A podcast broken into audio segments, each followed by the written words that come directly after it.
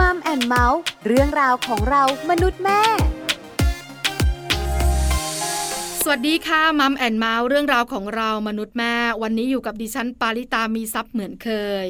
มีเรื่องมาบอกคุณแม่แม่ใน Mum and Mouth เกี่ยวข้องกับการเรียนออนไลน์ของเจ้าตัวน้อย คุณแม่แม่บอกว่าช่วงนี้นะคุยเรื่องการเรียนออนไลน์กันค่อนข้างเยอะ ใช่ค่ะคุณแม่แม่แล้ววันนี้ก็เป็นอีกเรื่องหนึ่งที่น่าคุยมากๆ เรื่องของสุขภาพดวงตาของลูก เพราะว่าเจ้าตัวน้อยเรียนออนไลน์วันหนึ่งหลายชั่วโมง จ้องหน้าจอกัน สายตาของลูก จะมีปัญหาหรือเปล่า อันนี้คุณแม่แม่หลายท่านเป็นห่วง คุณแม่แม่อีกหลายท่านอาจจะนึกไม่ถึง วันนี้มารู้กันดีกว่าค่ะ ว่าคุณพ่อคุณแม่เนี่ยจะช่วยลูกอย่างไร ให้เรียนออนไลน์แล้วไม่มีปัญหาสายตาค่ะ ในช่วงของ Mum Story ค่ะ ช่วง Mum Story Mum Story วันนี้เรามีแขกรับเชิญค่ะ เป็นคุณหมอตาที่น่ารักนะคะ แพทย์หญิงสิริลักษ์เกษมสันณอยุธยา หรือคุณหมอปุ้ยค่ะ จักษุแพทย์ประจำโรงพยาบาลทหารผ่านศึก จะมาให้ความรู้คุณแม่ๆและคำแนะนำในการดูแลดวงตาของลูก ในช่วงเวลาที่ลูกต้องเรียนออนไลน์ ต้องใช้สายตากันเยอะ ตอนนี้คุณหมอปุ้ยพร้อมเรียบร้อยแล้วสำหรับคำแนะนำและความรู้ดีๆ ไปขอความรู้คุณหมอปุ้ยกันเลยค่ะมัมสตอรี่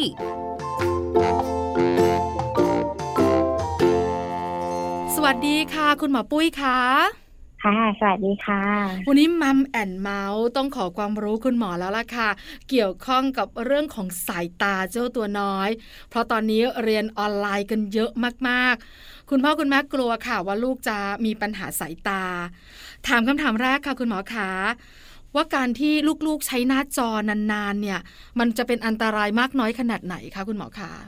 ก็ในการ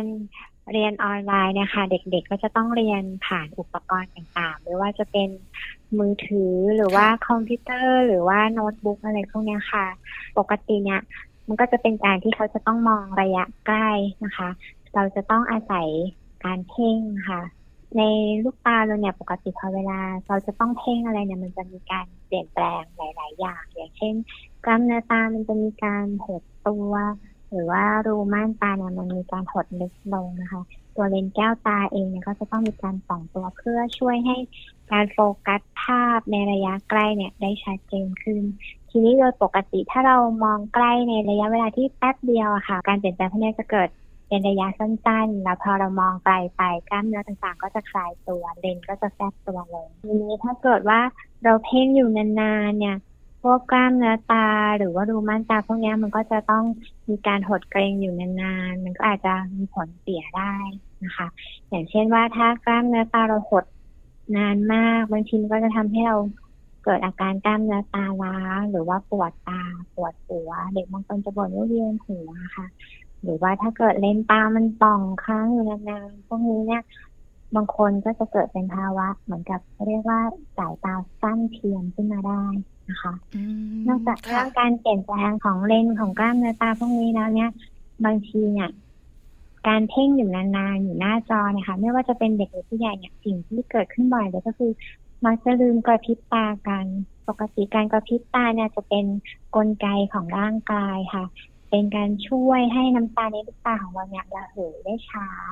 และยังเป็นการเอาน้ำตาเนี่ยมาฉาบให้ทั่วลูกตาด้วยนะคะ แต่การที่เราไม่ยอมกระพริบตาเลยเนี่ย น้ำตามก็จะระเหยไป ค่ะ แล้วก็ตัวน้ำตาก็จะไม่ปรับลงมาฉาบที่ตาด้วยพวกนั้นก็จะทำให้เกิดเป็นภาวะตาแห้งได้นะคะผลกระทบเยอะมากๆเลยนะคะ เด็กๆเรียนออนไลน์เนี่ย วันหนึ่งเนี่ย บางทีเรียลไทม์กับคุณหมอขาเรียนอยู่หน้าจอเนี่ย เกือบทั้งวัน อย่างน้อยๆหกชั่วโมงอย่างเงี้ย เพราะฉะนั้นเนี่ยค่ะสายตาก็มีโอกาสที่จะมีปัญหาได้ค่อนข้างเยอะมากๆเนี่ยนะคะ เราจะดูแลดวงตาของเราอย่างไรอะคะคุณหมอ ค่ะ จริงๆตามหลักการเลยเนี่ยเขาก็จะมีกำหนดช่วงอายุอยู่ค่ะว่า อายุเท่าไหร่อยู่หน้าจอได้มากเท่าไหร่ค่ะอย่างเช่น อายุน้อยกว่าสองปีเนี่ย คือไม่แนะนำเลยให้อยู่หน้าจอ ถ้าอายุสองถึงหกปีเนี่ย ก็จะได้แค่หนึ่งชั่วโมงต่อวัน ส่วนถ้าอายุมากกว่าหกปีเนี่ยจะได้แค่สองชั่วโมงต่อวัน เพราะฉะนั้นการเรียนของเราเนี่ยมันไม่ใช่เรื่องปกติอะค่ะ แต่ค่ะว่าอย่างที่ปาบอกว่ามันจำเป็นนะเนาะ เราก็คงจะต้องมาดูกันว่าเราจะช่วยเด็กๆได้ยังไงนะคะ อันแรกเนี่ยก็คือเราจะต้องดูสิ่งแวดล้อมที่เด็กๆนั่งก่อนอยู่ตรงจอตรงนั้นนะเราจะช่วยเขาได้ยังไงค่ะเริ่มที่ระยะห่างระหว่างอุปกรณ์กับตาของเด็กนะคะ ปกติถ้าเป็นมือถือเนี่ย ก็ควรจะห่างประมาณหนึ่งฟุตนะหคะนึ่งฟุตแต่หนึ่ถ้างไม้บรเป็นรตัวทัดนะคุณหมอเนอะใช่ค่ะค่ะ แต่ถ้าเป็นตัวคอมพิวเตอร์เนี่ยก็ประมาณสองฟุตนะคะค่ะสองฟุตสองไม้บรรทัด แล้วก็เรื่องของแสงสว่างหน้าจอเนี่ยมันก็ไม่ควรจะจ้าเกินไปหรือว่ามืดเกินไปนะคะ บริเวณที่เรียนห้องที่เราเรียนเนี่ย ก็ไม่มืดนะคะ แสงสว่างของห้องกับจอเนี่ยควรจะพอๆกันอืม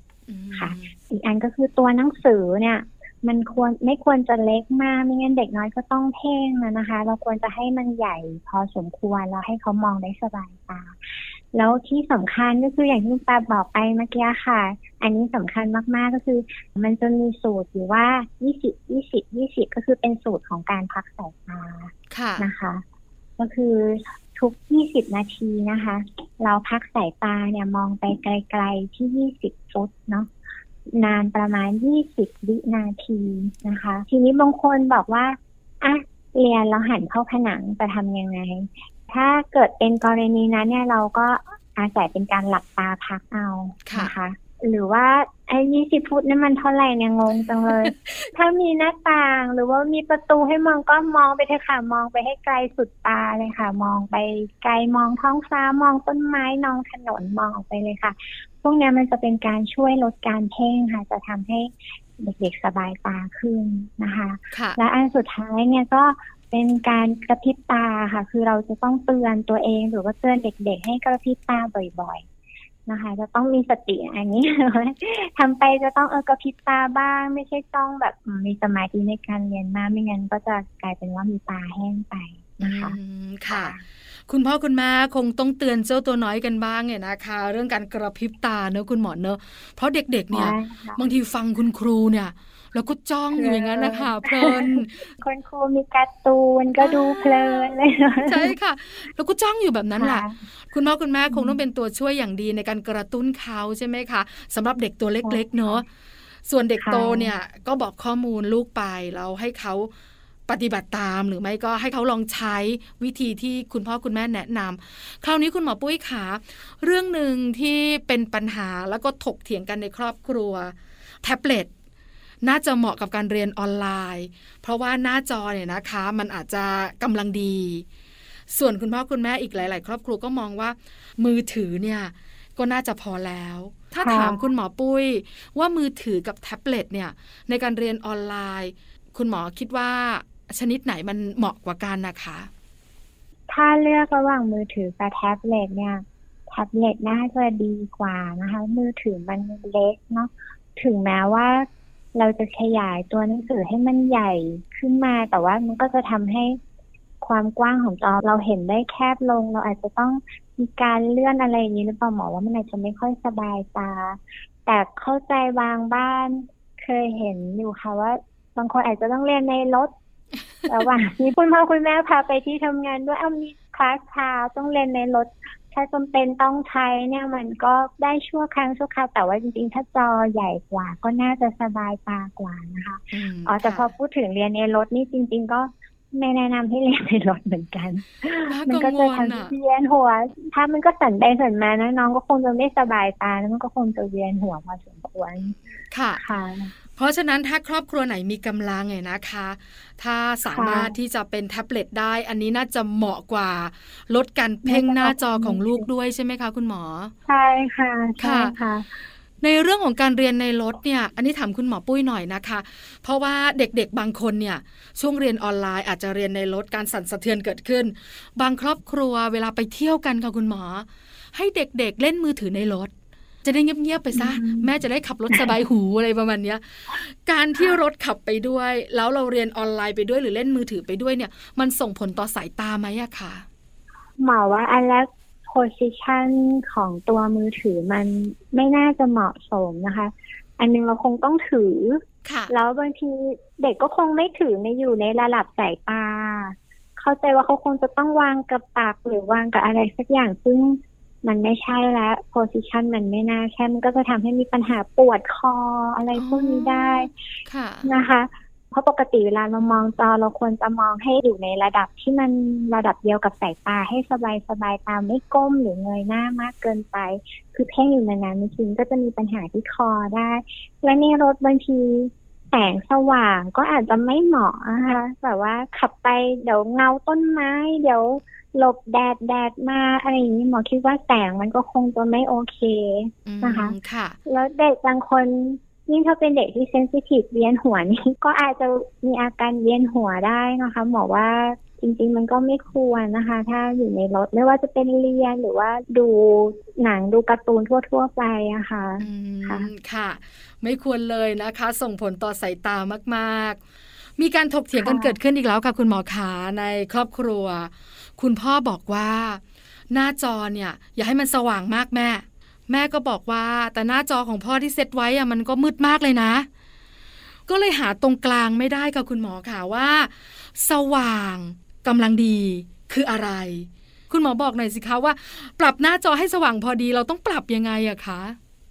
ความสว่างความมืดแต่ละคนคงจะไม่เท่ากันแต่หมอว่า เราใช้ตัวเราก็ได้นะคะ ลองนั่งดูแล้วก็เปิดดูแล้วมัน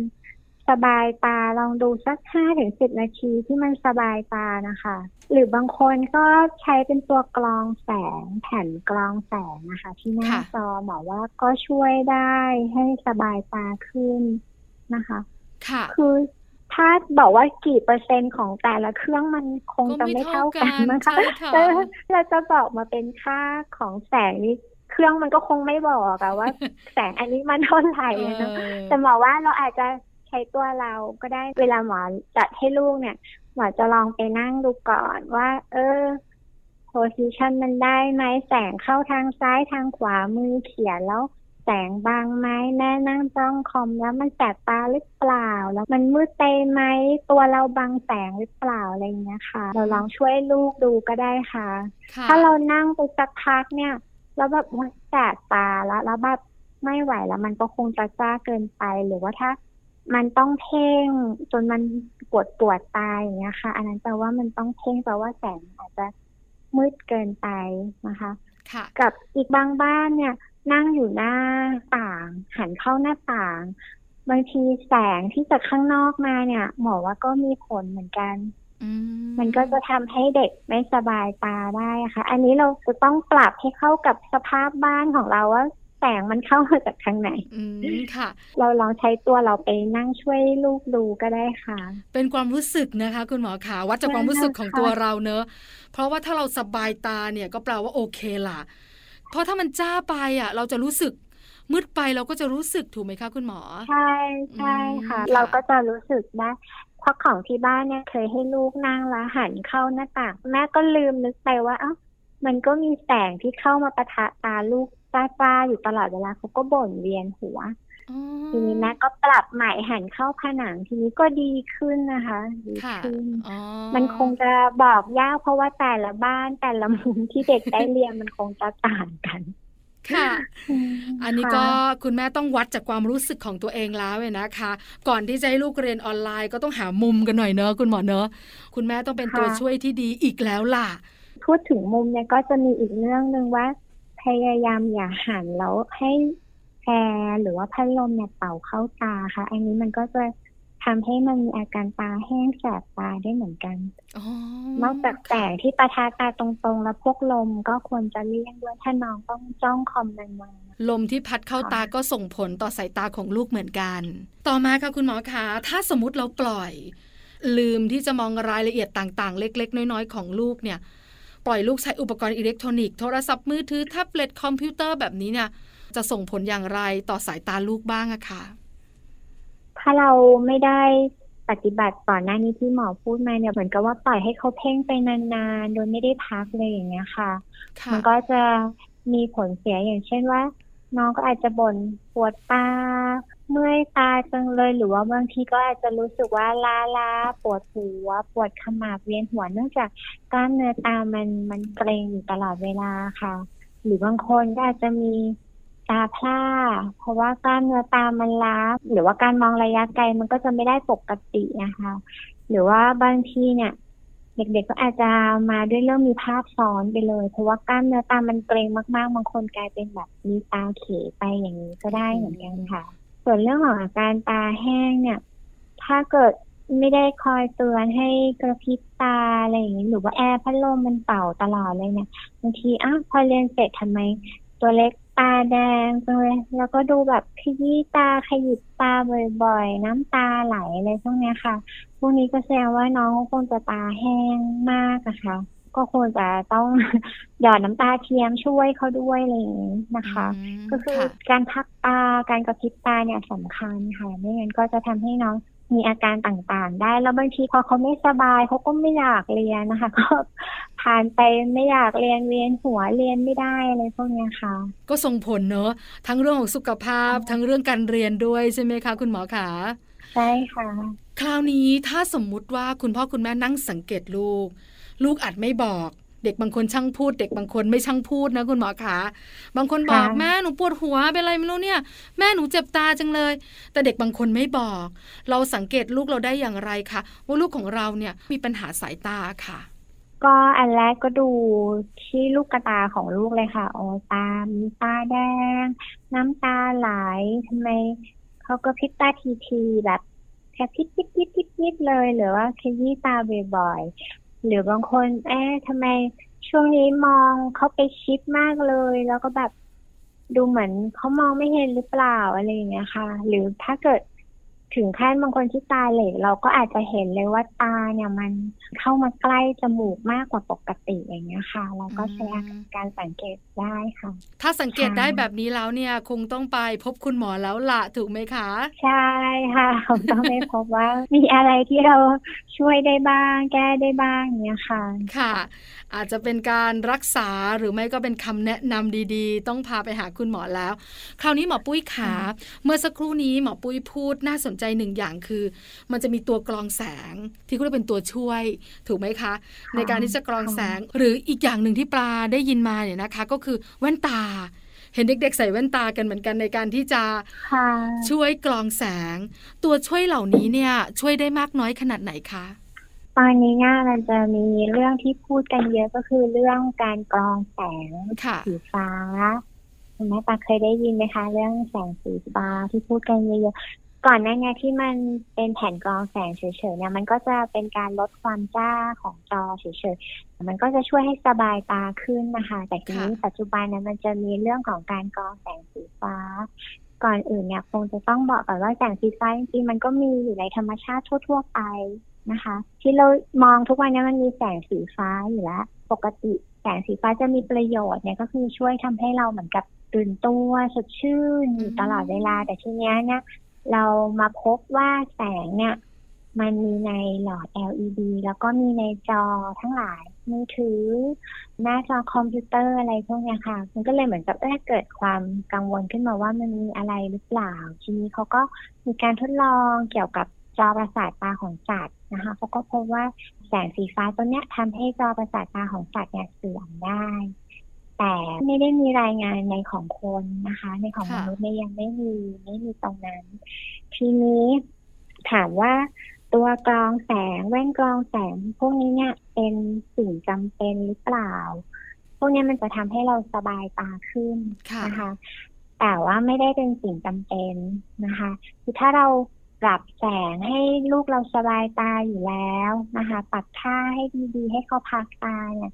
จริงๆ พวกแว่นพวกตัวกรองแสงพวกนี้ไม่ได้จำเป็นนะคะ แต่ถามว่าถ้ามีมีได้เสริมได้ค่ะ ถ้าเรา support ได้เราหาซื้อได้เราก็ให้เขาใส่ได้ แต่ว่าไม่ได้แบบ ทุกคนจะต้องใช้นะอย่างเงี้ยค่ะ คือค่ะไม่ได้จำเป็นขนาดว่าทุกคนต้องใช้ต้องมี ถูกไหมคะ คุณหมอคะ ใช่ใช่ค่ะเพราะปกติลูกตาของคนเราเนี่ย มันก็จะมีกลไกที่จะ กรองแสงสีฟ้าหรือแสงธรรมชาติที่จะไม่ให้เข้าตาเยอะอยู่แล้วอะค่ะ แล้วก็จะมีเปลือกตาที่คอยเปิดปิด มีม่านตาที่คอยหดเล็กเพื่อลดแสง มีตัวเลนส์ตากระจกตาที่คอยดูดซับแสงที่มันมากเกินไปไม่ให้ไปถึงจอตาเนี่ยค่ะอืมแล้วก็ค่ะอย่างที่กล่าวไปมันก็เลยเป็นสิ่งที่เสริมได้แต่ไม่ได้บอกว่ามันจำเป็นจะต้องมีแต่ถ้าเราใช้เนี่ยมันก็จะช่วยให้สบายตาขึ้นได้ ภาพคมชัดขึ้นบ้างค่ะ แต่พวกนี้บางทีมันก็อาจจะทำให้สีที่เราเห็นเนี่ยผ่านเลนผ่านแว่นเนี่ยเพี้ยนไปได้เหมือนกันค่ะ ก็มีข้อเด่นนะคะ แต่ข้อด้อยของเขาก็มีเหมือนกัน อันนี้แล้วแต่ว่าคุณพ่อคุณแม่เนี่ยจะสะดวกมากน้อยขนาดไหน แต่ถ้าถามคุณหมอปุ้ย คุณหมอมองว่าไม่ได้จำเป็น ถ้าเราปรับ ทุกอย่างตามที่เราคุยกันเนอะเรื่องของแสง เรื่องของการวางอุปกรณ์ เรื่องของสายตาการบอกลูกในการที่จะกระพริบตา หรือการพักสายตาแบบ 20 20 20 แบบนั้นเนอะคุณหมอเนอะใช่ค่ะ เพราะว่าปัจจัยที่มันมีผลกับตาเนี่ยมันมันมากกว่าแสงสีฟ้าเยอะมากอะค่ะ คือมันไม่ใช่แค่เรื่องแสงสีฟ้าอย่างเดียวคุณหมอปุ้ยค่ะถามเป็นความรู้นะคะ คนเราเนี่ยใช้สายตาแบบปกติ พอถึงอายุเท่าไหร่คะถึงจะมีเรื่องของปัญหาสายตาเสื่อมตามธรรมชาติอะคะเออสายตาเสื่อมตามธรรมชาติ ถ้าหมายถึงว่าสายตาเราจะเปลี่ยน ส่วนใหญ่เราจะตีที่อายุประมาณสี่สิบอะค่ะ ที่ทุกสิ่งทุกอย่างในร่างกายมันจะเริ่มเสื่อมลงเข้าใจค่ะ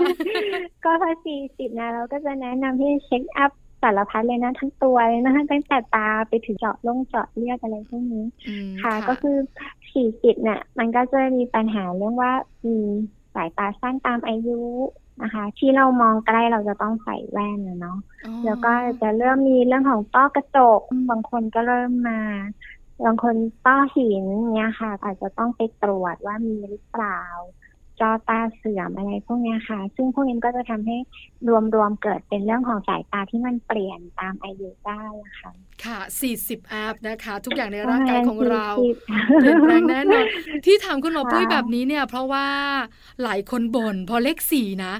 เริ่มใส่แว่นกันละ เลขสี่เริ่มตัดค่ะแว่นกันแล้วนะคะ แล้วเขาก็บอกว่ามันเป็นธรรมชาติ เดี๋ยวคุณเลขสี่เมื่อไหร่คุณก็จะนึกภาพมันออก ว่ามันจะเปลี่ยนแปลงไปเอง ถูกไหมคะหมอปุ้ย ใช่ค่ะค่ะ เป็นการเปลี่ยนแปลงของร่างกายเราก็อยู่กับมันให้ได้เนาะแบบว่าเดี๋ยวค่อยๆปรับกันไปนะคะ ไม่มีอะไรน่าตกใจถ้ากังวลก็คือไปหาคุณหมอเนาะแล้วก็ตรวจประจำปีอย่างเงี้ยค่ะ ค่ะ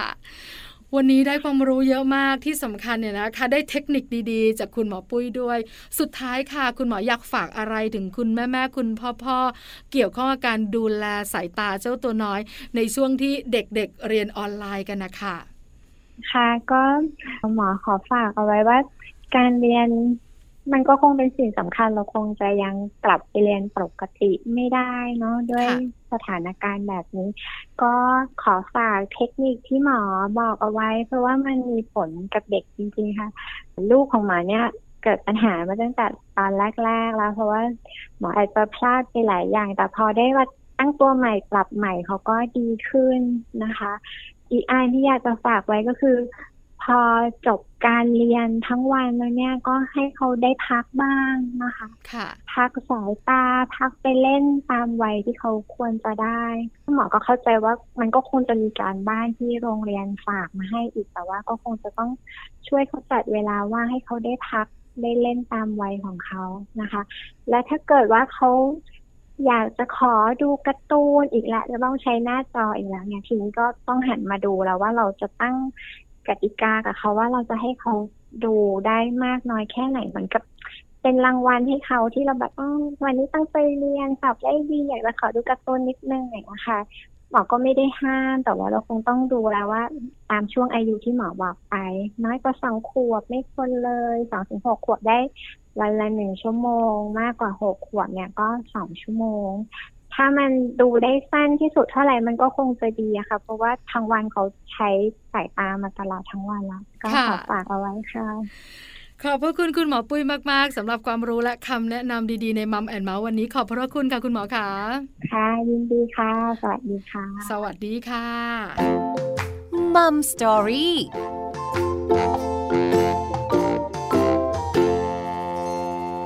อบพระคุณคุณหมอปุ้ยค่ะ แพทย์หญิงสิริลักษ์เกษมสันณอยุธยา จากสุแพทย์ประจำโรงพยาบาลทหารผ่านศึก วันนี้คุณแม่ๆได้ความรู้ได้เทคนิคดีๆ ในการดูแลดวงตาของเจ้าตัวน้อย เมื่อเจ้าตัวน้อยเนี่ยเรียนออนไลน์ แล้วต้องอยู่กับหน้าจอวันหนึ่งหลายชั่วโมงค่ะ นี่คือทั้งหมดของมัมแอนเมาส์เรื่องราวของเรามนุษย์แม่วันนี้ เจอกันใหม่ครั้งหน้าพร้อมเรื่องราวดีๆ ปาลิตามีซัพ์สวัสดีค่ะ มัมแอนเมาส์เรื่องราวของเรามนุษย์แม่